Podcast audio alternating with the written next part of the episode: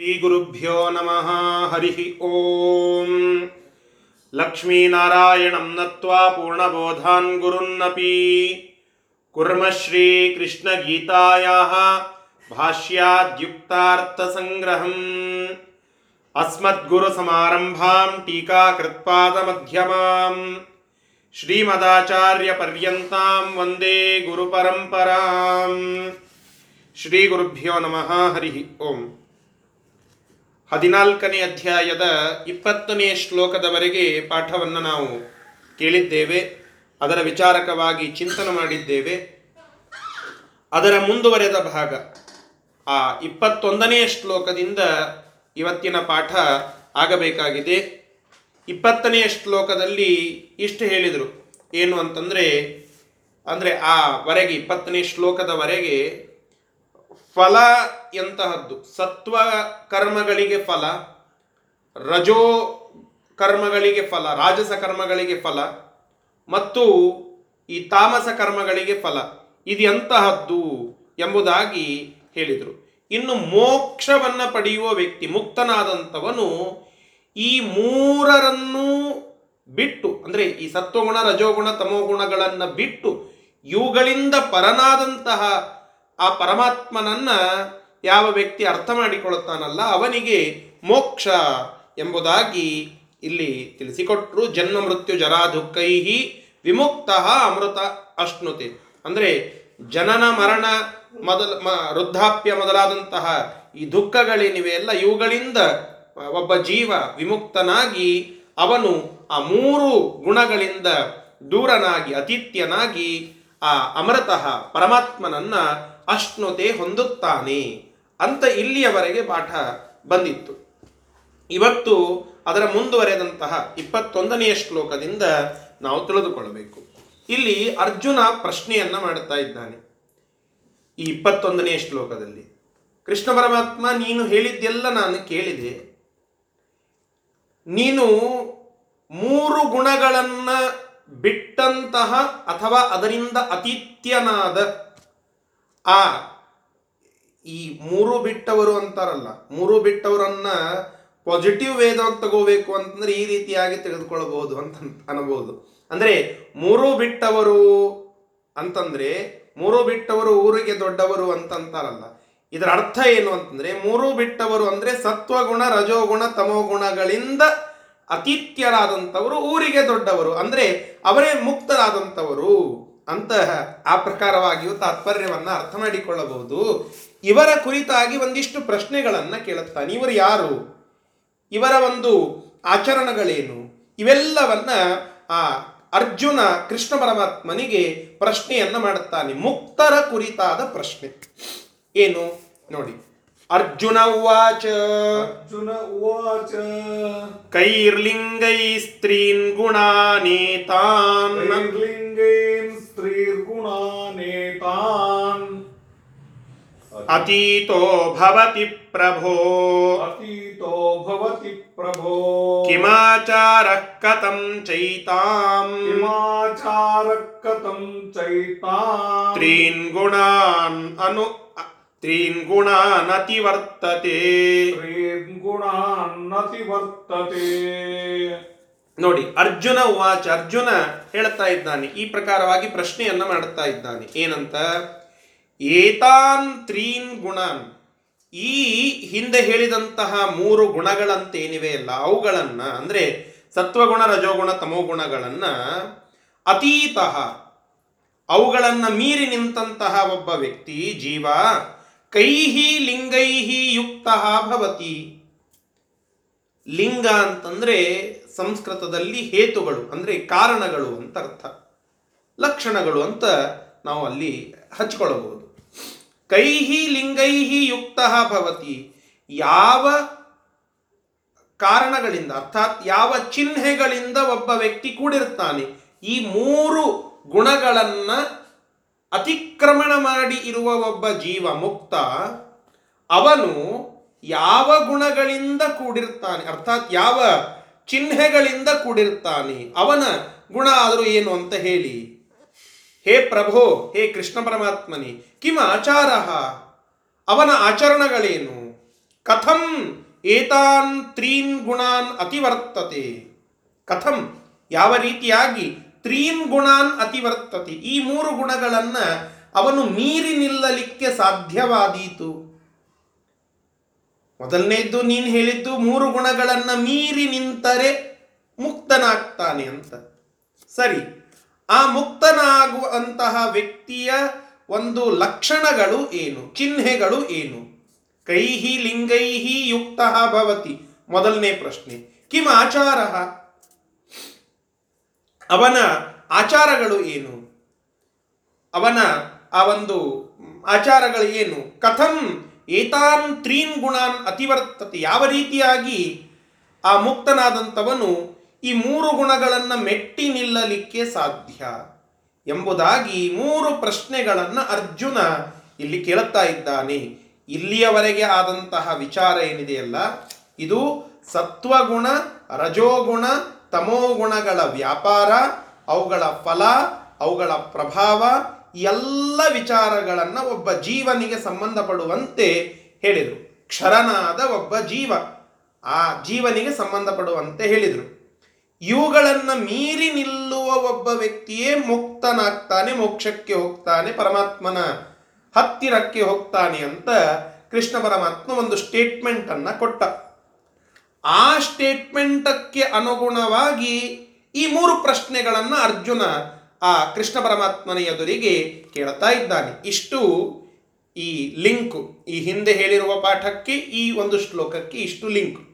ಈ ಪ್ರಶ್ನೆಗಳಿಗೆ ಭಗವಂತ ಮುಂದಿನ ನಾಲ್ಕೈದು ಶ್ಲೋಕಗಳಲ್ಲಿ ಒಂದೊಂದಾಗಿ ಒಂದೊಂದಾಗಿ ಉತ್ತರಗಳನ್ನು ಕೊಡ್ತಾ ಹೋಗ್ತಾನೆ. ಅದೇ ಈ ಒಂದು ಅಧ್ಯಾಯದ ಉಪಸಂಹಾರ.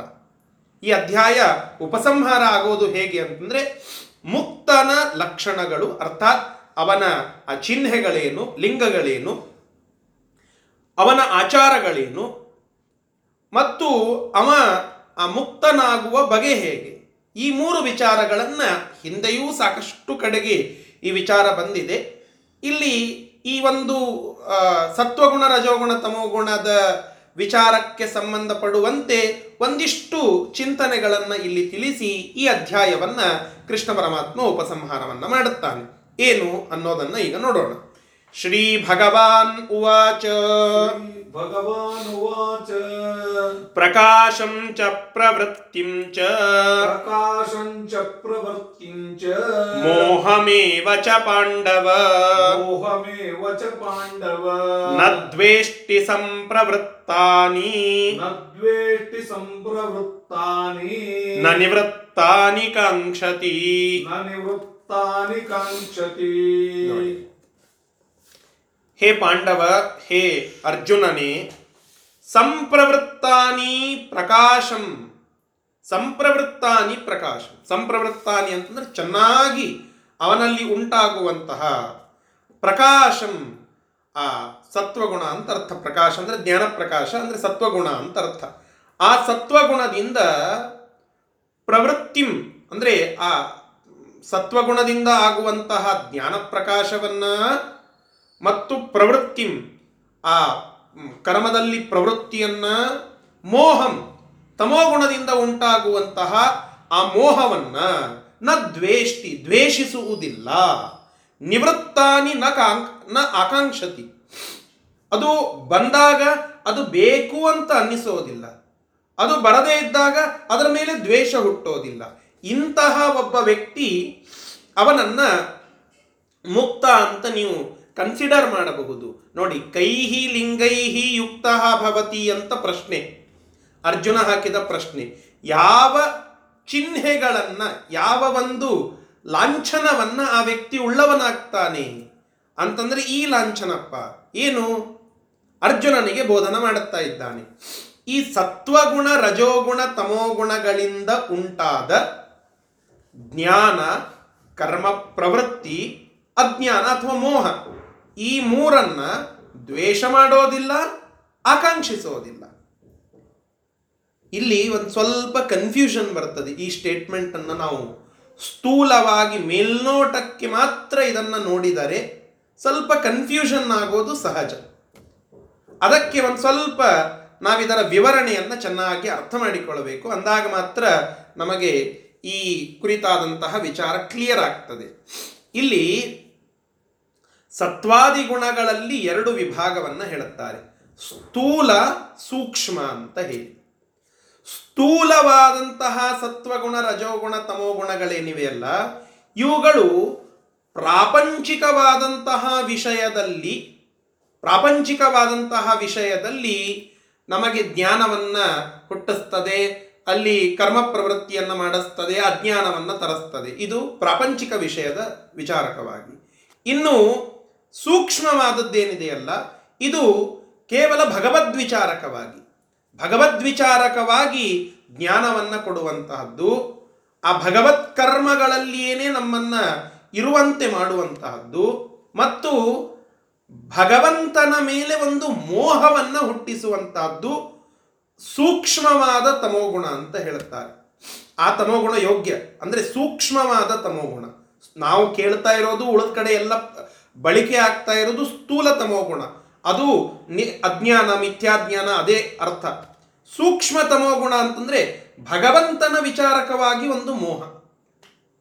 ಇದು ಬೇಕೇ ಅಲ್ಲ.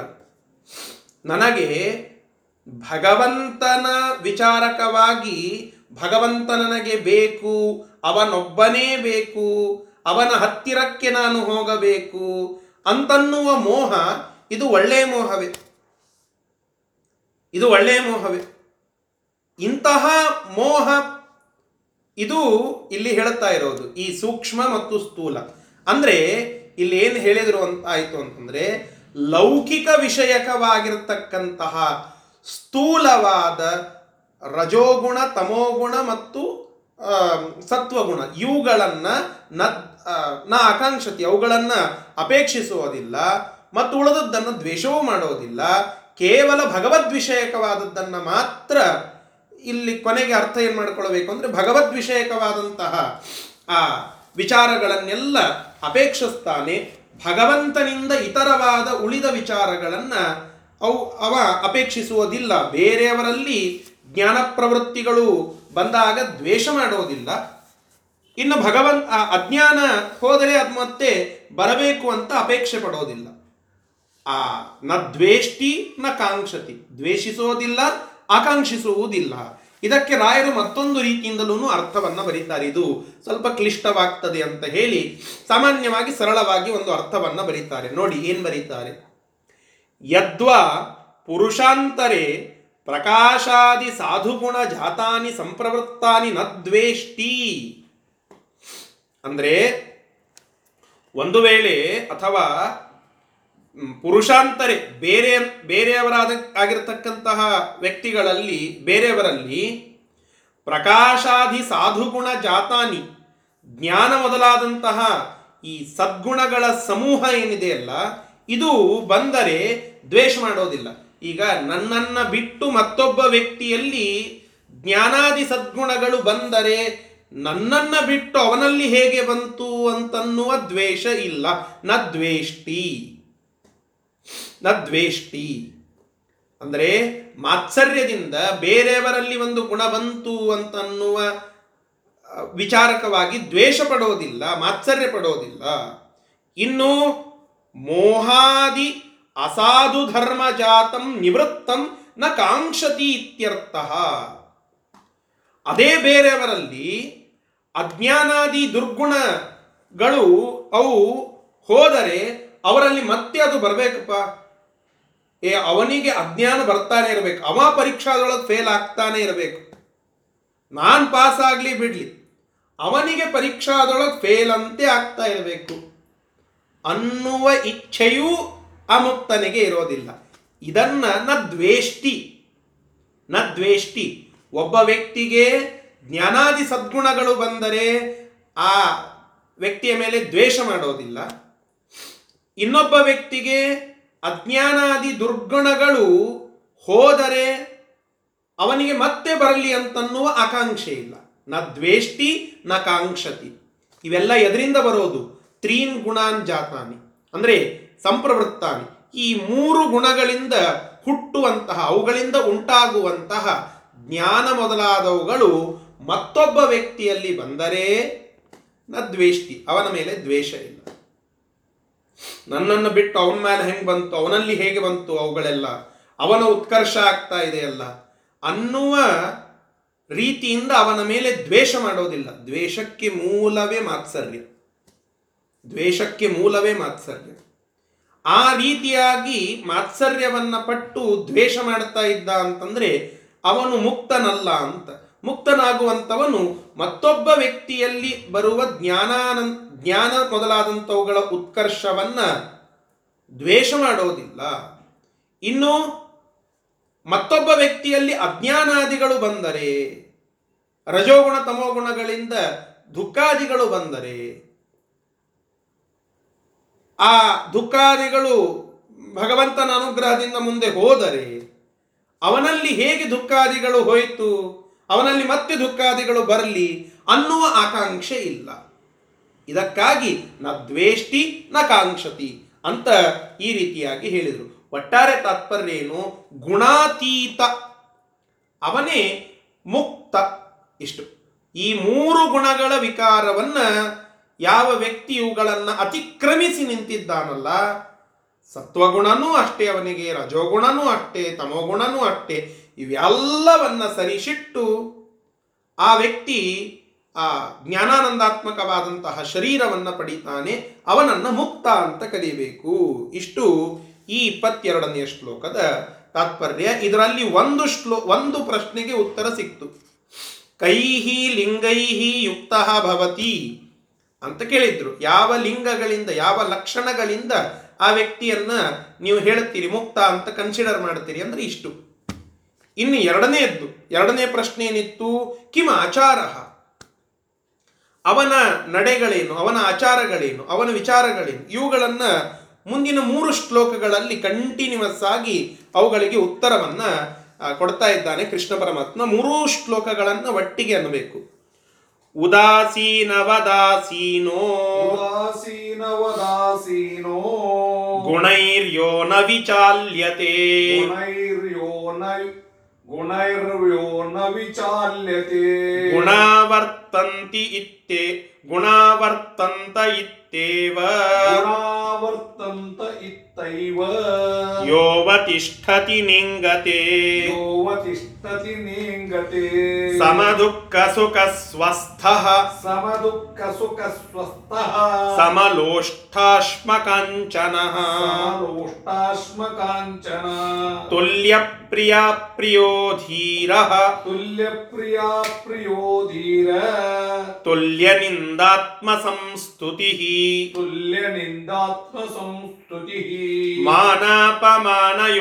ತುಲ್ಯ ಮಾನಾಪಮಾನಯೋಸ್ತುಲ್ಯ. ತುಲ್ಯೋ ಮಿತ್ರಾರಿಪಕ್ಷಯೋ. ತುಲ್ಯೋ ಮಿತ್ರಾರಿಪಕ್ಷಯೋ. ಸರ್ವಾರಂಭ ಪರಿತ್ಯಾಗಿ ಸರ್ವಾರಂಭ ಪರಿತ್ಯಾಗಿ ಗುಣಾತೀತ ಸ ಉಚ್ಯತೆ. ಗುಣಾತೀತ ಸ ಉಚ್ಯತೆ ದೀರ್ಘವಾಗಿ ಮೂರು ಶ್ಲೋಕಗಳಲ್ಲಿ ಕೃಷ್ಣ ಪರಮಾತ್ಮ ಈ ಮುಕ್ತನ ಆಚಾರಗಳನ್ನ ತಿಳಿಸ್ತಾ ಇದ್ದಾನೆ.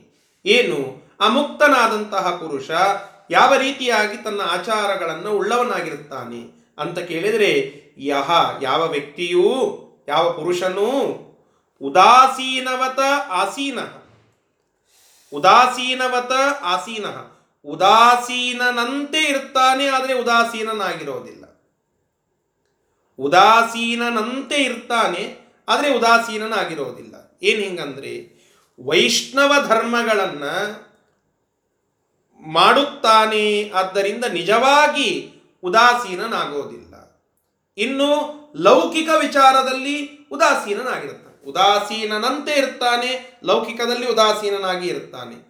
ಆದರೆ ಉದಾಸೀನನಲ್ಲ, ಭಗವದ್ ವಿಷಯಕವಾಗಿ ಉದಾಸೀನನಲ್ಲ. ಇಷ್ಟು ತಾತ್ಪರ್ಯ. ಇದೇ ಇವೆಲ್- ಇವೆಲ್ಲ ಬಹಳ ಮುಖ್ಯವಾಗಿರತಕ್ಕಂತಹ ವಿಚಾರಗಳು. ಭಗವದ್ವಿಷಯಕವಾಗಿ ಔದಾಸೀನ್ಯ ಇರದೆ ಪ್ರಾಪಂಚಿಕ ವಿಷಯಕವಾಗಿ ಉದಾಸೀನತ ಇರೋದು ಇದು ಒಬ್ಬ ಮುಕ್ತನ ಲಕ್ಷಣ. ಇದು ಒಬ್ಬ ಒಳ್ಳೆ ವ್ಯಕ್ತಿಯ ಲಕ್ಷಣ ಅಂತ ನಾವು ಸಾಮಾನ್ಯವಾಗಿಯೂ ಕೂಡ ಅರ್ಥ ಮಾಡಿಕೊಳ್ಳಬೇಕು. ಪೂಜ್ಯ ಮಹಾಹುಲಿ ಆಚಾರ್ಯರು ನಮ್ಮ ಗುರುಗಳ ಗುರುಗಳು ಅವರ ಜೀವನ ಚರಿತ್ರೆಯಲ್ಲಿ ಒಂದು ಕಥೆ ಬರುತ್ತದೆ. ಅಂದರೆ ಉದಾಸೀನತ ಎಲ್ಲಿ ಇರಬೇಕು, ಎಲ್ಲಿ ಇರೋದಿಲ್ಲ ಮತ್ತೆ ಎಲ್ಲಿ ಬೇರೆ ಕಡೆಗೆ ಎಲ್ಲಿ ಇರುತ್ತದೆ ಅಂತನ್ನೋದರದ ವಿಷಯಕವಾಗಿ ಅವರು ಅಧ್ಯಯನವನ್ನು ಮಾಡುವಾಗ ಮಹಾರಾಷ್ಟ್ರದ ಕೆಲವು ಪ್ರಾಂತಗಳಲ್ಲಿ, ಸಾಂಗ್ಲಿ ಮೊದಲಾದಂಥವುಗಳಲ್ಲಿ ಅವರು ಇರ್ತಾರೆ. ಆಗ ಅಧ್ಯಯನದಲ್ಲಿ ಎಷ್ಟು ಆಸಕ್ತಿ ಇರ್ತಿತ್ತು ಅವರಿಗೆ, ಪಾಠದಲ್ಲಿ ಎಷ್ಟು ಆಸಕ್ತಿ ಇರ್ತಿತ್ತು ಅವರಿಗೆ ಅಂತನ್ಲಿಕ್ಕೆ ಒಂದು ನಿಜವಾದ ಘಟನೆಯನ್ನು ಹೇಳುತ್ತಾರೆ. ಒಮ್ಮೆ ಅವರಿಗೆ ಭಕ್ರಿ ಮತ್ತು ಹುಳಿ ಮಾಡಿ, ತಯಾರು ಮಾಡಿ ಇಟ್ಟು ಎಲ್ಲ ಅಡುಗೆಯನ್ನು ಎಲ್ಲ ಸಿದ್ಧ ಮಾಡಿ ಅವರು ಪಾಠವನ್ನು ಮುಗಿಸಿ ಬಂದು ನೀವೇ ಊಟಕ್ಕೆ ಬಡಿಸಿಕೊಂಡು ಊಟ ಮಾಡಿ ಅಂತ ಹೇಳಿರ್ತಾರೆ ಒಬ್ಬರು ಮನೆಯಲ್ಲಿ. ಆಗ ಅವರಿಗೆ ಒಂದು ಹದಿನೈದು ಇಪ್ಪತ್ತು ನಿಮಿಷ ಮಾತ್ರ ಗ್ಯಾಪ್. ಅಷ್ಟರಲ್ಲಿ ಮತ್ತೆ ಊಟ ಮಾಡಿ ಮುಂದೆ ಹೋಗಬೇಕಾಗಿದೆ.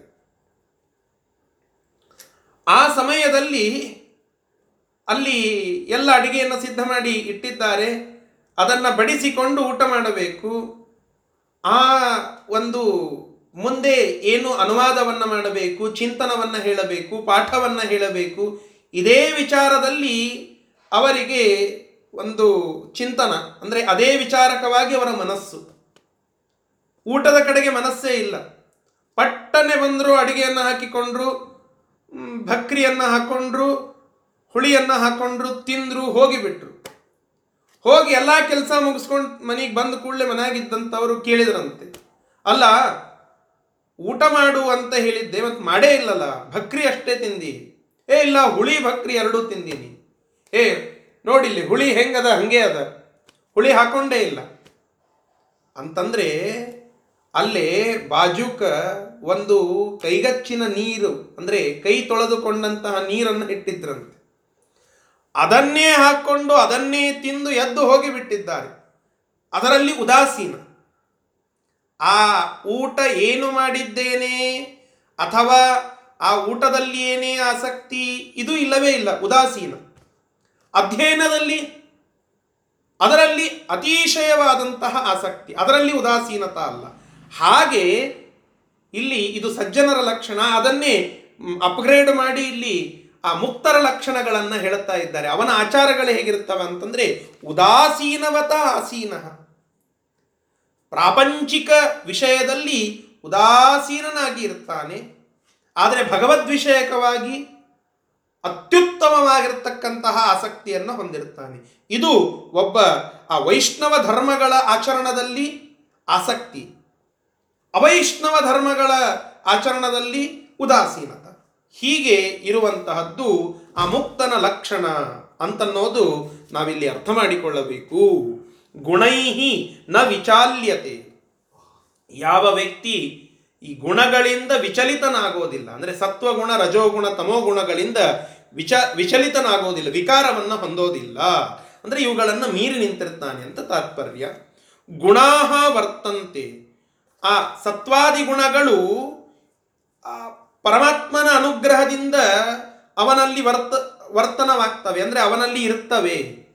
ಸ್ವತಂತ್ರವಾಗಿ ಅಲ್ಲ, ಪರಮಾತ್ಮನ ಅನುಗ್ರಹದಿಂದ ಕೆಲವೊಮ್ಮೆ ಜ್ಞಾನ ಪ್ರಕಾಶ ಕೆಲವೊಮ್ಮೆ ತಮೋಗುಣದ ಪ್ರಭಾವ, ಕೆಲವೊಮ್ಮೆ ಸ, ರಜೋಗುಣದ ಪ್ರಭಾವ ಹೀಗೆ ಆಗ್ತವೆ. ಸ್ವತಂತ್ರವಾಗಿ ಪ್ರವರ್ತನವಾಗೋದಿಲ್ಲ, ಅದು ಪರಮಾತ್ಮನ ಇಚ್ಛಾನುಸಾರವಾಗಿ ಆಗ್ತವೆ ಎಂಬುವ ಇತಿ ಏವ ಈ ಪ್ರಕಾರವಾಗಿಯೇನೆ ಅವತಿಷ್ಠತಿ ತಿಳಿದುಕೊಳ್ಳುತ್ತಾನೋ ಸಹ ಮುಕ್ತ. ಅಂತಹ ವ್ಯಕ್ತಿಯೇ ಮುಕ್ತನಾಗಿದ್ದಾನೆ. ನ ಇಂಗತೆ, ಅವನು ಎಂದಿಗೂ ಕೂಡ ನ ಇಂಗತೆ, ದುಷ್ಟ ವ್ಯಾಪಾರಗಳಲ್ಲಿ ಅವನ ಮನಸ್ಸು ಹೋಗೋದಿಲ್ಲ. ಅರ್ಥಾತ್ ಅವೈಷ್ಣವವಾದ ಕರ್ಮಧರ್ಮಗಳಲ್ಲಿ ಅವನ ಮನಸ್ಸು ಹೋಗೋದಿಲ್ಲ. ಇದರ ತಾತ್ಪರ್ಯ ಏನು?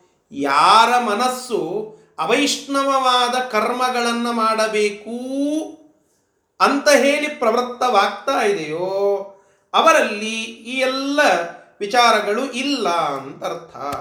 ಅವರು ಪ್ರಾಪಂಚಿಕ ವಿಷಯದಲ್ಲಿ ಅತ್ಯಾಸಕ್ತಿಯನ್ನು ಹೊಂದಿದ್ದಾರೆ, ಭಗವದ್ ವಿಷಯಕವಾಗಿ ಉದಾಸೀನತೆಯನ್ನು ಹೊಂದಿದ್ದಾರೆ, ಉಲ್ಟಾ ಆಗಿರುತ್ತದೆ. ಸತ್ವಾದಿ ಗುಣಗಳ ವಿಚಾರ, ವಿಕಾರ ಅವರಲ್ಲಿ ಆಗ್ತಾ ಇದೆ. ಮತ್ತು ಪರಮಾತ್ಮ ಸ್ವತಂತ್ರ ಅಂತನ್ನುವ ಒಂದು ಬುದ್ಧಿ ಅವರಲ್ಲಿ ಇಲ್ಲ. ಈ ರೀತಿಯಾಗಿ ಇರುವಂತಹವರಲ್ಲಿ ಆ ಅವೈಷ್ಣವ ಧರ್ಮವನ್ನು ಮಾಡಬೇಕು ಅನ್ನುವ ಪ್ರವೃತ್ತಿ ಹೆಚ್ಚಾಗಿರುತ್ತದೆ. ಇನ್ನು ಇದಕ್ಕೆ ವಿರುದ್ಧವಾಗಿ ಇರುವಂಥವರಲ್ಲಿ ನ ಇಂಗತೆ. ಅಂತಹ ವ್ಯಕ್ತಿ ಯಾವತ್ತಿಗೂ ಕೂಡ ಅವೈಷ್ಣವವಾದ ಕರ್ಮಗಳಲ್ಲಿ ಆಸಕ್ತಿಯನ್ನು ತೋರಿಸೋದಿಲ್ಲ ಅದರಲ್ಲಿ ಪ್ರವೃತ್ತಿಯನ್ನು ತೋರಿಸೋದಿಲ್ಲ. ಅಂತ ಇಲ್ಲಿಯ ತಾತ್ಪರ್ಯ ವೈಷ್ಣವ ಕರ್ಮಗಳೇ ಅವನ ಆಚಾರ ಅಂತ ಉತ್ತರ. ಮುಂದೆ, ಸಮದುಃಖ ಸುಖ. ಸಮದುಃಖ ಸುಖ. ಸುಖ ಮತ್ತು ದುಃಖ ಇವೆರಡನ್ನೂ ತ್ಯಾಜ್ಯ ಅಂತ ತಿಳಿದುಕೊಳ್ಳವ ಸುಖ ಬಂದ್ರೂ ಅಷ್ಟೇ, ದುಃಖ ಬಂದ್ರೂ ಅಷ್ಟೇ. ಇವ್ಯಾವುದನ್ನು ಹೆಚ್ಚಿಗೆ ಹಚ್ಚಿಕೊಳ್ಳದೆ ಇವುಗಳನ್ನು ಹೇಯ ಅಂತ ಹೇಳಿ ಇಡುವಂತಹ ವ್ಯಕ್ತಿ ಮುಕ್ತ. ಸಮಲೋಷ್ಮ ಸಮಲೋಷ್ಠಾಶ್ಮ ಕಾಂಚನ. ಲೋಷ್ಠ ಅಂತಂದ್ರೆ ಈ ಮಣ್ಣಿನ ಹೆಂಟೆಗಳಿಗೆ ಲೋಷ್ಠ ಅಂತ ಕರೀತಾರೆ. ಅಶ್ಮ ಕಲ್ಲು, ಕಾಂಚನ, ಬಂಗಾರ. ಮಣ್ಣಿನ ಹೆಂಟೆ, ಕಲ್ಲು, ಬಂಗಾರ ಇವುಗಳೆಲ್ಲವನ್ನ ಸಮ ಅಂತ ತಿಳಿದುಕೊಳ್ಳುತ್ತಾನೆ. ಅಂದ್ರೆ ಇವು ಎಲ್ಲಾನು ಅಷ್ಟೇ ಅಂತನ್ನುವ ಅರ್ಥ ಬಂದು ಇವೆಲ್ಲದರಲ್ಲಿರುವ ಪರಮಾತ್ಮ ಸಮ. ಅಂತನ್ನುವ ಅರ್ಥ ಎರಡು. ಹೀಗೆ ಆ ಮಣ್ಣಿನ ಹೆಂಟೆ, ಕಲ್ಲು, ಬಂಗಾರ ಇವುಗಳನ್ನೆಲ್ಲ ಸಮವಾಗಿ ನೋಡುವಂತಹ ಕಲ್ಲಂದ್ರೂ ಅಷ್ಟೇ, ಬಂಗಾರ ಅಂದ್ರೂ ಅಷ್ಟೇ. ಆದರೆ ಒಂದು, ವೈಷ್ಣವ ಧರ್ಮಕ್ಕೆ ಯಾವುದು ಅಡತಡೆ ಆಗ್ತದಲ್ಲ, ಅದೆಲ್ಲವೂ ಹೇಯ. ವೈಷ್ಣವ ಧರ್ಮಕ್ಕೆ ಯಾವುದು ಅಡೆತಡೆಯಾಗುವುದಿಲ್ಲವಲ್ಲ ಅದೆಲ್ಲ ಉಪಾದೇಯ. ಈ ಈ ರೀತಿಯಾಗಿ ಯಾ, ಆ ವ್ಯಕ್ತಿ ಅರ್ಥ ಮಾಡಿಕೊಳ್ಳುತ್ತಾನೆ ತುಲ್ಯ ನಿಂದಾತ್ಮ ಸಂಸ್ತುತಿ ಸಮ. ಆ ನಿಂದಾ ಮತ್ತು ಸಂಸ್ತುತಿ. ನಿಂದಾ ಅಂತಂದರೆ ಪರರನ್ನ ನಿಂದನ ಮಾಡೋದು ಮತ್ತು ಸ್ತುತಿ ಅಂತಂದರೆ, ಆ, ನಮ್ಮನ್ನ ಕುರಿತಾಗಿ ಮತ್ತೊಬ್ಬರು ಹೊಗಳೋದು. ಇದಕ್ಕೆ ಸ್ತುತಿ, ನಿಂದ ಅಂತ ಕರೀತಾರೆ. ಪರರನ್ನ ನಿಂದ ಮಾಡುವಾಗ ಸಂತೋಷ ಪಡದೇ ಇರೋದು. ತನ್ನನ್ನ ಸ್ತೋತ್ರ ಮಾಡಿದಾಗ ಅವಾಗ್ಲೂ ಸಂತೋಷ ಪಡದೇ ಇರೋದು ಇವೆರಡು ಸಮ. ಇದಕ್ಕೆ ನಿಂದಾ ಮತ್ತು ಸಂಸ್ತುತಿಯಲ್ಲಿ ಸಮತೆ ಅಂದ್ರೆ ಇದು. ನಮ್ಮನ್ನ ಅಂದ್ರೆ ಮತ್ತೊಬ್ಬರನ್ನ ಯಾರೋ ಬೈಯುವಾಗ ನಮಗೆ ಸಂತೋಷ ಆಗದೇ ಇರುವಿಕೆ is equal to, is equal to ಸಮ ಯಾವುದಕ್ಕೆ? ನನ್ನನ್ನ ಹೊಗಳಿದಾಗಲೂ ಕೂಡ ನನಗೆ ಸಂತೋಷ ಆಗಬಾರದು. ನನ್ನನ್ನ ಹೊಗಳಿದಾಗಲೂ ಕೂಡ ಹಿಗ್ಗಬಾರದು. ಮತ್ತೊಬ್ಬರನ್ನ ಬೈಯುವಾಗಲೂ ಕೂಡ ನನಗೆ ಹಿಗ್ಗು ಬರಬಾರದು. ಇವೆರಡೂ ಕೂಡ ಸಮವಾಗಿ ಇವೆ ಅಂತ ಯಾವ ವ್ಯಕ್ತಿ ಟ್ರೀಟ್ ಮಾಡುತ್ತಾನೋ ಅಂತಹ ವ್ಯಕ್ತಿ ಧೀರ ಅಂತಹ ವ್ಯಕ್ತಿ ಧೈರ್ಯವುಳ್ಳಂಥವನು ಮಾನಾಪಮಾನಯೋಹೋ, ಮಾನ ಮತ್ತು ಅಪಮಾನಗಳನ್ನು ಸಮಾನವಾಗಿ ಸ್ವೀಕಾರ ಮಾಡುವಂಥವನು ಮಿತ್ರಾರಿ ಪಕ್ಷಯೋಹೋ ಮಿತ್ರರನ್ನ ದ್ವೇಷಗಳನ್ನೆಲ್ಲರನ್ನ ಸಮಾನವಾಗಿ ಸ್ವೀಕಾರ ಮಾಡುವಂಥವನು. ಒಟ್ಟ ಎಲ್ಲರಲ್ಲಿ ಇರುವ ಪರಮಾತ್ಮ ಏಕ ಅನ್ನೋ ಭಾವನೆಯಿಂದ ಅವರೆಲ್ಲರನ್ನ ನೋಡುತ್ತಾನೆ, ಇವರೆಲ್ಲರನ್ನ ಹೇಯ ಅಂತ ತಿಳಿದುಕೊಳ್ಳುತ್ತಾನೆ. ಸರ್ವಾರಂಭ ಪರಿತ್ಯಾಗಿ ಸರ್ವಾರಂಭ ಪರಿತ್ಯಾಗಿ ಅನ್ನುವ ಶಬ್ದ ಹಿಂದೆಯೂ ಬಂದಿತ್ತು. ಅಕಾಮ್ಯವಾದಂತಹ ಕಾಮ್ಯವಾದಂತಹ ಕರ್ಮಗಳೆಲ್ಲ ಅದರ ಆರಂಭವನ್ನು ಪರಿತ್ಯಾಗ ಮಾಡುವಂಥವನು ಇಂತಹ ವ್ಯಕ್ತಿಯೇ ಗುಣಾತೀತ ಉಚ್ಯತೆ. ಅವನೇ ಈ ಮೂರು ಗುಣಗಳಿಂದ ಅತೀತನಾದಂಥವನು ಅಂತ ಹೇಳಬೇಕು ಎಂಬುದಾಗಿ ಮೂರು ಪ್ರಶ್ನೆ, ಮೂರು ಉತ್ತರ. ಇಷ್ಟು ಆ ಅರ್ಜುನನ ಪ್ರಶ್ನೆಗಳಿಗೆ ಇಷ್ಟು ಉತ್ತರಗಳನ್ನು ಕೊಟ್ಟು ಉಳಿದ ಎರಡು ಶ್ಲೋಕಗಳಿಂದ ಈ ಇಡೀ ಅಧ್ಯಾಯದ ಸಾರಭೂತವನ್ನು ಹೇಳಿ ಉಪಸಂಹಾರ ಮಾಡುತ್ತಾ ಇದ್ದಾನೆ. ಇಪ್ಪತ್ತ ಆರನೆಯ ಶ್ಲೋಕ ಮತ್ತು ಇಪ್ಪತ್ತೇಳನೆಯ ಶ್ಲೋಕದಿಂದ. ಮೊದಲಿಗೆ ಇಪ್ಪತ್ತಾರನೆಯ ಶ್ಲೋಕವನ್ನು ನೋಡೋಣ. ಮಾಂಚಯೋ ವ್ಯಭಿಚಾರೇಣ. ಮಾಂಚಯೋ ವ್ಯಭಿಚಾರೇಣ. ಭಕ್ತಿಯೋಗೇನ ಸೇವತೆ. ಸೇವತೆ. ಸಗುಣಾನ್ ಸಮತೀತ್ಯೈತಾನ್. ಸಗುಣಾನ್ ಸಮತೀತೈತಾನ್. ಬ್ರಹ್ಮಭೂಯಾಯ ಕಲ್ಪತೆ. ಬ್ರಹ್ಮ ಭೂಯಾಯ ಕಲ್ಪತೆ. ನೋಡಿ ಯಹ ಯಾವ ವ್ಯಕ್ತಿಯು ಮಾಂ ಅವ್ಯಭಿಚಾರೇಣ. ಅವ್ಯಭಿಚಾರೇಣ ಅಂತಂದ್ರೆ ಅವಿಚ್ಛಿನ್ನವಾಗಿ. ಅಲ್ಲಿ ಅಡತಡೆ ಇಲ್ಲದೆ ಅಡತಡೆ ಇಲ್ಲದೆ ಅಂತ ತಾತ್ಪ, ಅದರ ಅರ್ಥ. ಅವ್ಯಭಿಚಾರೇಣ ಪರಮಾತ್ಮ, ಕೃಷ್ಣ ಪರಮಾತ್ಮ ಹೇಳುತ್ತಾ ಇದ್ದಾನೆ, ನನ್ನನ್ನ, ಅದರ ಅದರರ್ಥ ಭಗವಂತನನ್ನ ಅಂತ ಅರ್ಥ. ಭಗವಂತನನ್ನ ಅವ್ಯಭಿಚಾರೇಣ ಅವಿಚ್ಛಿನ್ನವಾಗಿ, ಭಕ್ತಿಯೋಗೇನ, ಮುಖ್ಯವಾಗಿರುವ ಭಕ್ತಿಯೋಗದಿಂದ ಸೇವತೆ ಸೇವಿಸುತ್ತಾನೆಯೋ, ಪೂಜಿಸುತ್ತಾನೆಯೋ, ಅರ್ಚಿಸುತ್ತಾನೆಯೋ, ಯಜಿಸುತ್ತಾನೆಯೋ, ಧ್ಯಾನಿಸುತ್ತಾನೆಯೋ ಎಲ್ಲವನ್ನ ಹಚ್ಚಿಕೊಳ್ಳಬೇಕು ಈ ಪ್ರಕಾರವಾಗಿ ಯಾವ ವ್ಯಕ್ತಿ ನನ್ನನ್ನು ಆರಾಧನೆ ಮಾಡುತ್ತಾನೋ, ಸಹ ಆ ವ್ಯಕ್ತಿಯು ಏತಾನ್ ಗುಣಾನ್ ಏತಾನ್ ಗುಣಾನ್ ಆ ಬಂಧಗಳನ್ನೆಲ್ಲ ಸಮತೀತ್ಯ ಅಂದರೆ ಈ ರಜೋ ಸತ್ವಗುಣ, ರಜೋಗುಣ, ತಮೋಗುಣಗಳನ್ನೆಲ್ಲ ಅತೀತ್ಯ, ಸಂ ಅತೀತ್ಯ, ಚೆನ್ನಾಗಿ ಅವುಗಳನ್ನೆಲ್ಲ ದಾಟಿ ಬ್ರಹ್ಮಭೂಯಾಯ ಕಲ್ಪತೆ. ಬ್ರಹ್ಮಭೂಯಾಯ ಅಂತಂದರೆ ಮಹಾಲಕ್ಷ್ಮೀ ದೇವಿ ಚಿತ್ ಪ್ರಕೃತಿ ಅವಳನ್ನು ಹೊಂದುತ್ತಾನೆ. ಚಿತ್ ಪ್ರಕೃತಿಯನ್ನು ಹೊಂದೋದು ಅಂತಂದ್ರೆ ಏನು ಚಿತ್ ಪ್ರಕೃತಿಯನ್ನು ಹೊಂದೋದು ಅಂತಂದರೆ ಅವಳಂತೆ ಮುಕ್ತರಾಗೋದು ಅಂತ ಅರ್ಥ.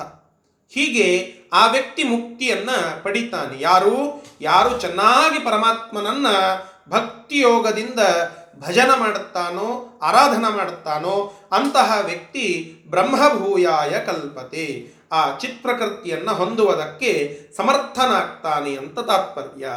ಚಿತ್ ಪ್ರಕೃತಿಯನ್ನ ಹೊಂದೋದು ಅನ್ನುವ ಅಭಿಪ್ರಾಯ ಅಂತಂದ್ರೆ ಏನು ಅದರ ಅರ್ಥ?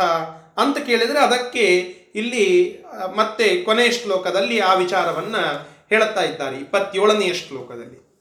ಬ್ರಹ್ಮಣೋ ಹಿ ಪ್ರತಿಷ್ಠಾಹಂ ಬ್ರಹ್ಮಣೋ ಹಿ ಪ್ರತಿಷ್ಠಾಹಂ ಅಮೃತಸ್ಯಾವ್ಯಯಸ್ಯ ಚ ಅಮೃತಶ್ಯಾವ್ಯಯಸ್ಯ ಚ ಶಾಶ್ವತಸ್ಯ ಚ ಧರ್ಮಸ್ಯ ಶಾಶ್ವತಸ್ಯ ಚ ಧರ್ಮಸ್ಯ ಸುಖಸ್ಯೈಕಾಂತಿಕಸ್ಯ ಚ ಸುಖಸೈಕಾಂತಿಕಸ್ಯ ಚ ನೋಡಿ। ಬ್ರಹ್ಮಣ. ಬ್ರಹ್ಮ ಅಂತನ್ನುವ ಶಬ್ದಕ್ಕೆ ಅನೇಕ ಅರ್ಥಗಳುಂಟು ಅಂತ ಹಿಂದೆ ನಾನು ಹೇಳಿದ್ದೇನೆ. ಅನೇಕ ಅರ್ಥಗಳುಂಟು. ಪ್ರಕೃತಿ ಅಂತ ಒಂದು ಅರ್ಥ, ಪರಬ್ರಹ್ಮ ಅಂತ ಮತ್ತೊಂದು ಅರ್ಥ ಚತುರ್ಮುಖ ಬ್ರಹ್ಮ ಅಂತ ಮತ್ತೊಂದು ಅರ್ಥ, ಬ್ರಹ್ಮ ಅನ್ಲಿಕ್ಕೆ ಪೂರ್ಣ ಅಂತ ಅರ್ಥ, ಬ್ರಹ್ಮ ಅಂತನ್ಲಿಕ್ಕೆ ಈ ಬ್ರಾಹ್ಮಣ ಅಂತನ್ನುವ ಅರ್ಥವೂ ಕೂಡ ಬರ್ತದೆ. ಹೀಗೆ ಅನೇಕ ಅರ್ಥಗಳು ಇದಕ್ಕೆ ಉಂಟು. ಆದರೆ ಇಲ್ಲಿ ಹೇಳುತ್ತಾ ಇರೋದು ಪ್ರೆಸೆಂಟ್ ಸಿಚುವೇಶನ್ನಿಗೆ ಸಂಬಂಧಪಡುವಂತಹದ್ದು ಬ್ರಹ್ಮಣ. ಅಂದರೆ ಆ ಮಹದ್ಬ್ರಹ್ಮಳಾಗಿರ್ತಕ್ಕಂತಹ ಮಹಾಲಕ್ಷ್ಮೀ ದೇವಿಗೆ, ಚಿತ್ ಪ್ರಕೃತಿಗೆ. ಮತ್ತು ಅವ್ಯಯಸ್ಯ ಚ, ವ್ಯಯವಾಗದೇ ಇರುವ, ಹಾನಿಯಾಗದೇ ಇರುವ, ಶಾಶ್ವತವಾದಂತಹ ಅಮೃತಸ್ಯ, ಆ ಅಮೃತತ್ವಕ್ಕೆ, ಮುಕ್ತಿಗೆ, ಮೋಕ್ಷಕ್ಕೆ, ಆ ವರ್ಗಕ್ಕೆ ಶಾಶ್ವತಸ್ಯ ಚ. ಶಾಶ್ವತವಾದಂತಹ ಫಲಗಳನ್ನು ಕೊಡುವಂತಹ ಧರ್ಮಸ್ಯ. ನಿಷ್ಕಾಮವಾದಂತಹ ಅಮೋಕ್ಷ ಮೋಕ್ಷ ಧರ್ಮಕ್ಕೆ ಏಕಾಂತಿಕಸ್ಯ. ಅಂದರೆ ಅತ್ಯುತ್ತಮವಾಗಿರತಕ್ಕಂತಹ ಸುಖಸ್ಯ ಚ. ಆ ಸುಖಕ್ಕೂ ಕೂಡ ಅಹಂ ಪ್ರತಿಷ್ಠಾ ಹಿ ನಾನೇ ಪ್ರತಿಷ್ಠಾ ಆಗಿದ್ದೇನೆ. ಅಂದರೆ ನನ್ನಿಂದಲೇ ಇವೆಲ್ಲ ಆಗ್ತದೆ. ಏನು ಹೇಳಿದರು ಇಲ್ಲಿ ಅಂತಂದ್ರೆ ಮೂರು ಗುಣಗಳನ್ನ ಮೀರಿ ಚಿತ್ ಪ್ರಕೃತಿಯನ್ನ ಹೊಂದುತ್ತೀಯ ಅಂತ ಹಿಂದಿನ ಶ್ಲೋಕದಲ್ಲಿ ಹೇಳಿದ. ಮೂರು ಗುಣಗಳನ್ನ ಮೀರೋದು ಅಂತಂದ್ರೆ ಏನು? ರಜೋಗುಣ, ತಮೋಗುಣ, ರಜೋಗುಣ ಸತ್ವಗುಣ, ರಜೋಗುಣ, ತಮೋಗುಣ ಇವುಗಳನ್ನು ಮೀರೋದು. ಅಂದರೆ ಶ್ರೀದೇವಿ, ಭೂದೇವಿ ಮತ್ತು ದುರ್ಗಾದೇವಿ ಇವರ ಬಂಧನದಿಂದ ತೆರವುಗೊಂಡು ಆ ಬಂಧನದಿಂದ ವಿಮುಕ್ತರಾಗಿ ಅವರನ್ನೇ ಹೊಂದುತ್ತಾರೆ. ಅಂದರೆ ಆ ಮುಕ್ತಿಯನ್ನು ಪಡೆಯುತ್ತಾರೆ. ಹಂಗಂದ್ರೆ ಪರಮಾತ್ಮನನ್ನು ಹೊಂದೋದಿಲ್ಲ ಅಂತಂದ್ರೆ, ಪರಮಾತ್ಮನನ್ನ ಹೊಂದೋದಿಲ್ಲೇನು? ಅಂತ ಕೇಳಿದ್ರೆ ಕೊನೆಯ ಶ್ಲೋಕದಲ್ಲಿ ಉತ್ತರ. ನೋಡಪ್ಪ, ಮಹಾಲಕ್ಷ್ಮಿಗೆ ಈ ಶಾಶ್ವತವಾದಂತಹ ಮೋಕ್ಷಕ್ಕೆ, ಈ ಮೋಕ್ಷ ವರ್ಗಕ್ಕೆ, ಇದರ ಫಲಕ್ಕೆ, ಈ ಧರ್ಮಕ್ಕೆ, ಈ ಉತ್ತಮವಾದಂತಹ ಸುಖಕ್ಕೆ ನಿಯಾಮಕ ಯಾರು ಅಂದರೆ ಅಹಂ. ನಾನೇ ಇದಕ್ಕೆ ನಿಯಾಮಕನಾಗಿ ಇದ್ದೇನೆ. ನಾನೇ ಎಲ್ಲವನ್ನ ಕೊಡುವಂಥವನಾಗಿದ್ದಾನೆ ಪರಮಾತ್ಮನೇ ಕೊಡುವಂತವನಾಗಿದ್ದಾನೆ. ಆ ಕೃಷ್ಣ ಪರಮಾತ್ಮ ಹೇಳ್ತಾ ಇದ್ದಾನೆ, ನಾನೇ ಎಲ್ಲವನ್ನ ಕೊಡುತ್ತೇನೆ. ನಾನೇ ಎಲ್ಲವನ್ನ ಕೊಡುವಂತಹ ವ್ಯಕ್ತಿ. ಹೀಗಾಗಿ ನನ್ನನ್ನೇ ನೀನು ಭಜಿಸಬೇಕು ಅಂತ ಅರ್ಥ. ಮಹಾಲಕ್ಷ್ಮೀ ದೇವಿಯನ್ನ ಹೊಂದುತ್ತೀಯ ಅಂತಂದ್ರೆ ಅದರರ್ಥ ಕೊನೆಗೆ ನನ್ನನ್ನೇ ಪಡೀತೀಯ ಅಂತ ತಾತ್ಪರ್ಯ. ಹೀಗೆ ಇಷ್ಟೆಲ್ಲ ಹೇಳಿ ಆ ಗುಣಾತೀತನಾದಂತಹ ವ್ಯಕ್ತಿ ಲಕ್ಷ್ಮೀ ಸನ್ನಿಧಾನಕ್ಕೆ ಹೋಗಿ ತನ್ಮೂಲಕ ಪರಮಾತ್ಮನ ಸಾಮೀಪ್ಯವನ್ನು, ಸಾಯುಜ್ಯವನ್ನು ಪಡಿತಾನೆ ಅನ್ನುವ ಅರ್ಥದಲ್ಲಿ ಈ ಪ್ರಕಾರವಾಗಿ ಇಷ್ಟು ವಿಚಾರಗಳನ್ನೆಲ್ಲ ಸತ್ವಗುಣ, ರಜೋಗುಣ, ತಮೋಗುಣಗಳ ವ್ಯಾಪಾರ ಫಲ, ಮುಕ್ತನಾಗುವಿಕೆ ಅದರ ಬಗೆ ಆ ಮುಕ್ತನಾಗಂತಹ ವ್ಯಕ್ತಿಯ ಲಕ್ಷಣಗಳು ಮತ್ತು ಅವನ ಆಚಾರಗಳು, ಆ ಮುಕ್ತನಾಗೋದು ಹೇಗೆ ಈ ಎಲ್ಲ ವಿಚಾರಗಳನ್ನು ಹೇಳಿ, ಇಷ್ಟು ಸಮರೈಸ್ ಮಾಡಿ ಕೊನೆಗೆ ಈ ಶ್ಲೋಕವನ್ನು ಹೇಳಿ, ಇವೆಲ್ಲವನ್ನ ನಡೆಸುವಂತಹ ಸ್ವತಂತ್ರನಾದ ವ್ಯಕ್ತಿ ನಾನು ಅಂತ ಕೃಷ್ಣ ಪರಮಾತ್ಮ ಹೇಳಿ ಈ ಅಧ್ಯಾಯವನ್ನು ಇಲ್ಲಿಗೆ ಮಂಗಳ ಮಾಡುತ್ತಾ ಇದ್ದಾನೆ. ಇತಿ ಶ್ರೀಮದ್ ಭಗವದ್ಗೀತಾಸು ಉಪನಿಷತ್ಸು, ಬ್ರಹ್ಮವಿದ್ಯಾಯಾಂ, ಯೋಗಶಾಸ್ತ್ರೇ, ಶ್ರೀಕೃಷ್ಣಾರ್ಜುನ ಸಂವಾದೆ, ಗುಣತ್ರಯ, ಪ್ರಕೃತಿ ಗುಣತ್ರಯ ವಿಭಾಗ ಯೋಗೋ ನಾಮ ಚತುರ್ದಶೋಧ್ಯಾಯ ಸಂಪೂರ್ಣಂ ಶ್ರೀಕೃಷ್ಣಾರ್ಪಣಮಸ್ತು. ಹರಯೇ ನಮಃ. ಇಲ್ಲಿಗೆ ಈ ಹದನ, ಹದಿನಾಲ್ಕನೇ ಅಧ್ಯಾಯ ಮುಕ್ತಾಯವಾಯಿತು. ಪ್ರಮುಖವಾಗಿರತಕ್ಕಂತಹ ಬಹಳಷ್ಟು ಜನರು ಪಾರಾಯಣ ಮಾಡುವ ಅತಿ ಹೆಚ್ಚು ಪರಿಚಿತವಾದಂತಹ ಪುರುಷೋತ್ತಮ ಯೋಗ ಅಂತನ್ನುವ ಒಂದು ಅಧ್ಯಾಯ. ಆ ಅಧ್ಯಾಯವನ್ನ ನಾಳೆ ದಿನ ಮತ್ತೆ ಮುಂದುವರಿಸೋಣ. ಇವತ್ತು, ಇವತ್ತಿನ ಪಾಠದ ಸಾರ ಇಷ್ಟು. ಮತ್ತು ಇವತ್ತಿನ ದಿನ ವಿಶೇಷ. ಕರ್ಮಧರ್ಮ ಸಂಯೋಗದಿಂದ ಈ ಎಲ್ಲ ಮುಕ್ತರ ವಿಚಾರಕವಾಗಿ ನಾವು ಚಿಂತನೆ ಮಾಡುವಾಗ ಆ ಮುಕ್ತಿಗೆ ಯೋಗ್ಯರಾಗುವ ಮಹಾನುಭಾವರಾದ ಒಬ್ಬ ಗುರುಗಳ ಆರಾಧನಾ ದಿನ ಇವತ್ತು. ಸತ್ಯವರತೀರ್ಥ ಶ್ರೀಪಾದಂಗಳವರು ಅಂತ ಉತ್ತರಾಧಿಮಠದ ಪರಂಪರೆಯಲ್ಲಿ ಬಂದಂತಹ ಮಹಾನುಭಾವರು ಅವರ ವಿಚಾರಕವಾಗಿ ಒಂದು ಚರಿತ್ರೆಯಲ್ಲಿ ದಾಖಲಾದ ಒಂದು ಕಥೆ ಉಂಟು. ಬಹಳ ರೋಚಕವಾದಂತಹ ಒಂದು ಕಥೆ. ಈ, ಸತ್ಯವರ ತೀರ್ಥ ಶ್ರೀಪಾದಂಗಳವರು ಯಾರು ಅಂತಂದ್ರೆ, ಸತ್ಯಬೋಧ ತೀರ್ಥ ಶ್ರೀಪಾದಂಗಳವರು ಏನು ಸವಣೂರಿನಲ್ಲಿ ವೃಂದಾವನ ಇದೆಯಲ್ಲ ಆ ಸತ್ಯಬೋಧ ತೀರ್ಥ ಶ್ರೀಪಾದಂಗಳವರ ನಾಲ್ಕು ಜನ ಸಾಕ್ಷಾತ್ ಶಿಷ್ಯರಲ್ಲಿ ಒಬ್ಬರು. ಶ್ರೀಮದಾಚಾರ್ಯರ ಗತ್ಲೇನೆ ಅವರು ನಾಲ್ಕು ಜನ ವಿದ್ಯಾಶಿಷ್ಯರನ್ನ ಹೊಂದಿದ್ರು. ಆ ನಾಲ್ಕು ಜನರೇ ಮುಂದೆ ಪೀಠವನ್ನ ತೆಗೆದುಕೊಂಡಿದ್ದಾರೆ. ಮೊದಲನೇದವರು ಸತ್ಯಸಂಧ ತೀರ್ಥ ಶ್ರೀಪಾದಂಗಳವರು. ಎರಡನೆಯದ್ದು ಸತ್ಯವರ ತೀರ್ಥ ಶ್ರೀಪಾದಂಗಳವರು. ಮೂರನೆಯವರು ಸತ್ಯಧರ್ಮ ತೀರ್ಥರು. ನಾಲ್ಕನೆಯವರು ಸತ್ಯ ಸಂಕಲ್ಪ ತೀರ್ಥರು. ಹೀಗೆ ನಾಲ್ಕು ಜನ ಕಂಟಿನ್ಯೂಸ್ ಆಗಿ ಪೀಠವನ್ನ ಆಳಿದಂತಹ ಸತ್ಯಬೋಧ ತೀರ್ಥ ಶ್ರೀಪಾದಂಗಳವರ ಶಿಷ್ಯರು. ಸತ್ಯಸಂಧ ತೀರ್ಥ ಶ್ರೀಪಾದಂಗಳವರಿಗೆ ಸತ್ಯ ಬೋಧ ತೀರ್ಥರೇ ಡೈರೆಕ್ಟ್ ಆಗಿ ಆಶ್ರಮವನ್ನ ಕೊಡುತ್ತಾರೆ. ಒಂದು ಸುಮಾರು ಒಂದು ಹತ್ತು ವರ್ಷಗಳ ಕಾಲ ಸತ್ಯಸಂಧ ತೀರ್ಥ ಶ್ರೀಪಾದಂಗಳವರು ಪೀಠವನ್ನ ಆಡುತ್ತಾರೆ ನಂತರ ಪೂರ್ವಾಶ್ರಮದ ಅವರ ತಮ್ಮಂದಿರು ಹಾವೇರಿ ಕೃಷ್ಣಾಚಾರ್ಯರು ಅಂತ ಅವರ ಹೆಸರು ಅವರಿಗೆ ಆಶ್ರಮವನ್ನ ಕೊಟ್ಟು ಅವರಿಗೆ ಸತ್ಯವರ ತೀರ್ಥ ಶ್ರೀಪಾದಂಗಳವರು ಅಂತ ನಾಮಕರಣವನ್ನು ಮಾಡುತ್ತಾರೆ. ಪೀಠವನ್ನ ಇವರು ಆಳಿದ್ದು ಬಹಳ ಕಡಿಮೆ, ಮೂರು ಮೂರುವರೆ ವರ್ಷಗಳು ಮಾತ್ರ. ಆದರೆ ಆ ಮೂರು ಮೂರುವರೆ ವರ್ಷಗಳಲ್ಲಿಯೇ ಭಾರಿಯಾಗಿ ಉತ್ಕರ್ಷವನ್ನು ಮಾಡುತ್ತಾರೆ ಮಠದ ಸಂಪತ್ತನ್ನು ಹೆಚ್ಚಿಸ್ತಾರೆ, ಎಲ್ಲ ಕಡೆಗೆ ಆ ರಾಜ ಮಹಾರಾಜರುಗಳೆಲ್ಲ ಏನಿದ್ರು, ದಿವಾನರೆಲ್ಲ ಏನಿದ್ರು, ಅವರೆಲ್ಲ ಪಾದಾಕ್ರಾಂತರಾಗಿ ಸತ್ಯ ಬೋಧತೀರ್ಥ ಶ್ರೀಪಾದಂಗಳವರಿಂದಲೇನೆ ಇದು ನಡೆದಿತ್ತು. ಅದು ಮುಂದುವರೆದು ಸತ್ಯಸಂಧ ತೀರ್ಥರು ಮತ್ತು ಸತ್ಯವರ ತೀರ್ಥ ಶ್ರೀಪಾದಂಗಳವರ ಪಾದಾಕ್ರಾಂತ ಶಿಷ್ಯರೂ ಕೂಡ ಆಗಿರುತ್ತಾರೆ. ಸತ್ಯ ವರತೀರ್ಥ ಶ್ರೀಪಾದಂಗಳವರಿಗೆ ದಿವಾನ್ ಪೂರ್ಣಯ್ಯನವರು ಅಂತ ಹೇಳಿ ಆಗಿನ ಕಾಲದ ಒಬ್ಬ ಮಂತ್ರಿಗಳು, ದಿವಾನರು. ಅವರು ಆ ಪೂರ್ಣಯ್ಯನವರು ಒಂದು ಮನೆಯನ್ನ ಕೊಟ್ಟಿರ್ತಾರೆ. ನಾಮಗೊಂಡದಲ್ಲಿ ಅಂತ ಹೇಳುತ್ತಾರೆ. ನಾಮಗೊಂಡ್ಲ ಅಂತನ್ನುವಂತಹ ಊರಿನಲ್ಲಿ ಆ ಮನೆಯನ್ನು ಶ್ರೀಮಠಕ್ಕೆ ದಾನವಾಗಿ ಕೊಟ್ಟಿರುತ್ತಾರೆ. ಅಲ್ಲಿಯೇ ತಿಂಗಳಾವಧಿ ವಾಸವನ್ನ ಮಾಡುತ್ತಾರೆ. ಮಠದ ಆಂತರಿಕ ಸೇವಕರಲ್ಲಿಯೇ ಒಬ್ಬನಾಗಿದ್ದ ಒಬ್ಬ ಯಾರೋ ಒಬ್ಬ ವ್ಯಕ್ತಿ ಒಮ್ಮೆ ಆ ಸಂಪತ್ತಿನ ಆಸೆಗಾಗಿ ಮಠದ ಮೂಲ ಪ್ರತಿಮೆಗಳನ್ನೇ ಕಳತನ ಮಾಡಿ ಬಿಡುತ್ತಾನೆ. ಆ ಎಲ್ಲ ಪ್ರತಿಮೆಗಳನ್ನು ಪೆಟ್ಟಿಗೆಯನ್ನು ತೆಗೆದುಕೊಂಡು ಓಡಿ ಹೋಗಿ ಬಿಡುತ್ತಾನೆ. ಆತಂಕ. ಎಷ್ಟೋ ದಿನ ನಡೆದುಕೊಂಡು ಬಂದಂತಹ ಒಂದು ಸಂಪ್ರದಾಯ. ನರಹರಿ ತೀರ್ಥ ಶ್ರೀಪಾದಂಗಳವರನ್ನ ಕಳಿಸಿ ಶ್ರೀಮದ್ ಆನಂದ ತೀರ್ಥ ಭಗವತ್ಪಾದಾಚಾರ್ಯರು ತರಿಸಿದಂತಹ ಆ ಎಲ್ಲ ಮೂರ್ತಿಗಳು ಇವತ್ತು ಸಿಗದೇ ಇರ್ತಂತ ಸಿಗದೇ ಇದ್ದದ್ದಾಯಿತು ಅಂತಂದ್ರೆ ಒಂದೇದ್ದು ನನ್ನ ಕಾಲದಲ್ಲಿ ನನ್ನಿಂದ ಇಂತಹ ಒಂದು ಅವಘಡವಾಯಿತು ಅಂತನ್ನೋದು ಒಂದು ಕಪ್ಪು ಚುಕ್ಕೆ. ನಾನು ನನ್ನ ಉಪಾಸ್ಯ ಮೂರ್ತಿಯ ಸ್ಪರ್ಶವಾಗದೆ ಇರಬೇಕಾಯ್ತಲ್ಲ ಅಂತನ್ನುವ ದುಃಖ ಇವೆಲ್ಲ ಕೂಡುತ್ತದೆ ಎಲ್ಲ ಕಡೆಗೆ ಹುಡುಕಿಸ್ತಾರೆ, ಏನು ಪ್ರಯೋಜನ ಆಗೋದಿಲ್ಲ, ಎಲ್ಲೂ ಸಿಗೋದಿಲ್ಲ.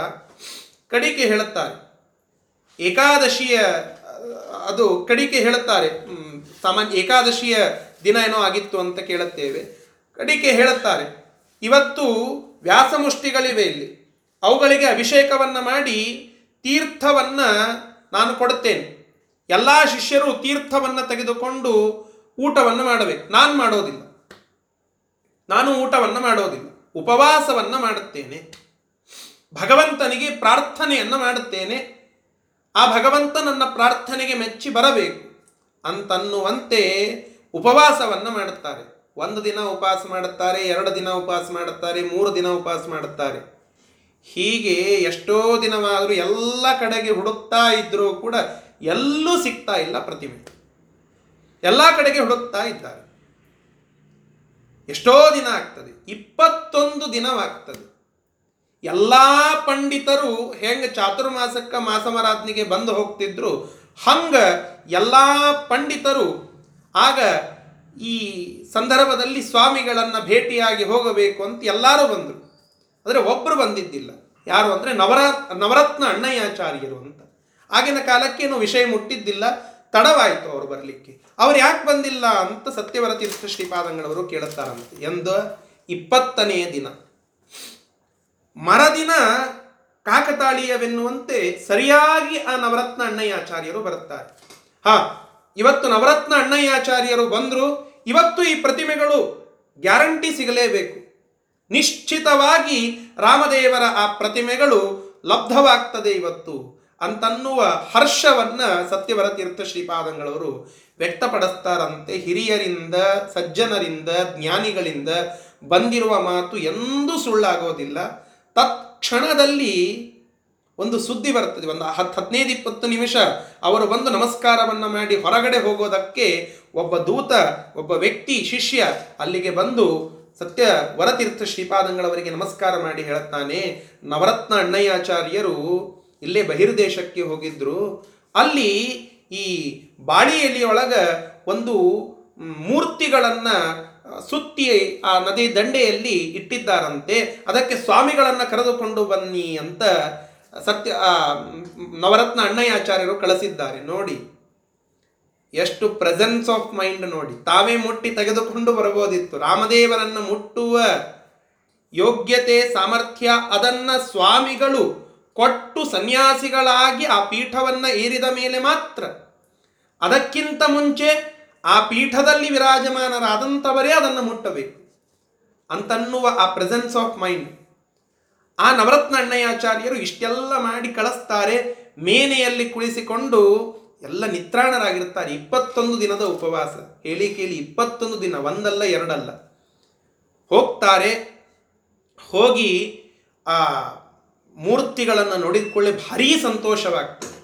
ಇದು ನವರತ್ನ ಅಣ್ಣಯ್ಯಾಚಾರ್ಯರ ಮೂಲಕ ಸಿಕ್ಕಿದ್ದು ಆದ್ದರಿಂದ ಅವರೇ ಈ ಪೀಠಕ್ಕೆ ಯೋಗ್ಯರು ಅಂತ ಹೇಳಿ ಸತ್ಯವರ ತೀರ್ಥ ಶ್ರೀಪಾದಂಗಳವರು ತಮ್ಮ ತಪಸ್ಸಿನಿಂದ ಆ ಪ್ರತಿಮೆಗಳನ್ನು ಪಡೆದು ಎಷ್ಟೋ ದಿನವಾದ ಮೇಲೆ ತಾವು ಉಪವಾಸವನ್ನು ಮಾಡಿ, ತಪಸ್ಸನ್ನು ಮಾಡಿದಂತೆ ಮಾಡಿ ಪ್ರಾರ್ಥನೆಯೊಂದಿಗೆ ಆ ಪ್ರತಿಮೆಗಳನ್ನು ಪಡೆದು ಭಗವಂತ ಇವರ ಮೂಲಕ ಸೂಚನೆಯನ್ನು ಕೊಟ್ಟಿದ್ದಕ್ಕಾಗಿ ಇವರು ಆ ಸರ್ವಜ್ಞ ಪೀಠವನ್ನು ಏರಬೇಕು ಅನ್ನುವ ಸೂಚನೆ ಅನ್ನುವುದನ್ನು ಆ ವೇದವ್ಯಾಸ ದೇವರ ಸೂಚನೆಯನ್ನು ತಿಳಿದುಕೊಂಡು ಅವರಿಗೆ ಆಶ್ರಮವನ್ನು ಕೊಡುತ್ತಾರೆ. ಅವರೇ ಮುಂದೆ ಸತ್ಯ ಧರ್ಮತೀರ್ಥ ಶ್ರೀಪಾದಂಗಳವರು ಅಂತ ಆಗ್ತಾರೆ.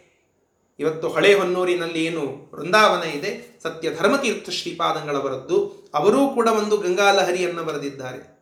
ಗಂಗೆಯನ್ನು ಪ್ರತ್ಯಕ್ಷವಾಗಿ ಕಂಡು ಆ ಅನುಗ್ರಹದಿಂದ ಪುಳಕಿತರಾಗಿ ಬಂದಿರುವ, ಬರೆದಿರುವಂತಹ ಒಂದು ಭಾವಕಾವ್ಯ ಆ- ಗಂಗಾಲಹರಿ ಇಂತಹ ಅನೇಕ ಕ್ಲಿಷ್ಟ ಶ್ಲೋಕಗಳನ್ನು ಮಾಡಿದ ಒಂದು ಹೆಗ್ಗುರುತು, ಅದು ಸತ್ಯಧರ್ಮ ತೀರ್ಥ ಶ್ರೀಪಾದಂಗಳವರು. ಅಂತಹ ಸತ್ಯಧರ್ಮ ತೀರ್ಥ ಶ್ರೀಪಾದಂಗಳವರ ಗುರುಗಳು ತಮ್ಮ ತಪಸ್ಸಿನಿಂದ ಮತ್ತೊಮ್ಮೆ ಆ ರಾಮದೇವರ ಪ್ರತಿಮೆಯನ್ನು ಪಡೆದಂತಹ ಮಹಾನುಭಾವರು, ಅದು ಸತ್ಯವರ ತೀರ್ಥ ಶ್ರೀಪಾದಂಗಳವರು. ಅವರ ವೃಂದಾವನ ಸಂತೇವಿದನೂರಿನಲ್ಲಿ ಇದೆ. ಇದನ್ನೆಲ್ಲ ಮೋಹನದಾಸರು ತಮ್ಮ ಒಂದು ಏಳು ನುಡಿಗಳದ್ದೊಂದು ಪದ್ಯ ಇದೆ.